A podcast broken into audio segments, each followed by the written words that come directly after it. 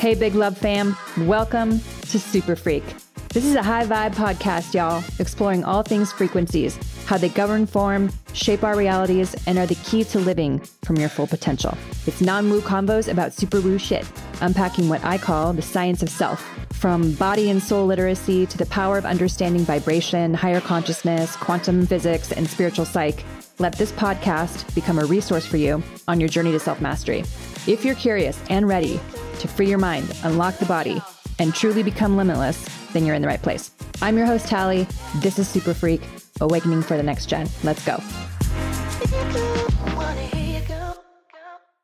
All right, everybody, in this week's clips, I'm going to talk about the dark empath a little bit more. This is from episode 10.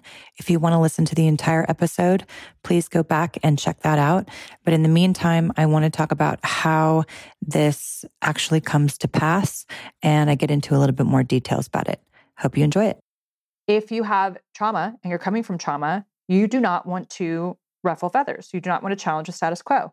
You will become the matriarch of your family. You will become the strong one. You will be forced to grow up earlier. You will not talk about your needs necessarily. You will have silent bouts of emotional rage kind of by yourself. You may, and even if you're partnered, you will take care of everyone around you and you're just going to get it. The whole thing is like getting it done. I just need to get it done right now.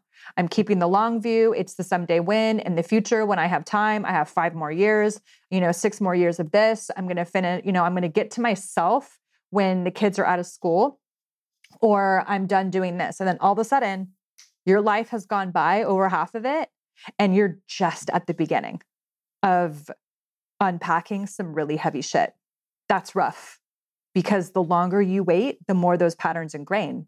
And the longer you wait or ignore or bypass, you spiritual bypass, you create all of this workaround, the more that you actually create and confirm those programs and it's it's heavy. It gets really really heavy. So here's how these complementary frequencies shape up. There are complementary frequencies to all of this. Someone who can't handle conflict will attract a people pleaser who loves to accommodate. And the people pleaser will attract someone who can't handle conflict to validate their she's so great so accommodating and chill perception that is really low self-worth non-deserving and disguise connecting so, connecting children with disabilities to parents who came to just transcend control, self sacrifice, and poor boundary setting. This is kind of like a stream of consciousness I had in my notes. Not setting the boundary with the child, but in others' areas of too much smothering, enabling, and codependency. I know I mentioned that a little bit just a few minutes ago, but I think it's important to reiterate as just a note, something to look at. Another complementary frequency Again, to repeat, someone who can't handle conflict will attract a people pleaser who loves to accommodate. And people pleasers will attract someone who can't handle conflict to validate that she's so great, she's super chill. It becomes the inverse. It really does. This is where it becomes really interesting. Going back to these types of empathy, where they hold different value structures, whereas the idea of having cognitive empathy and not emotional empathy leads to nuances and labels like the dark empath.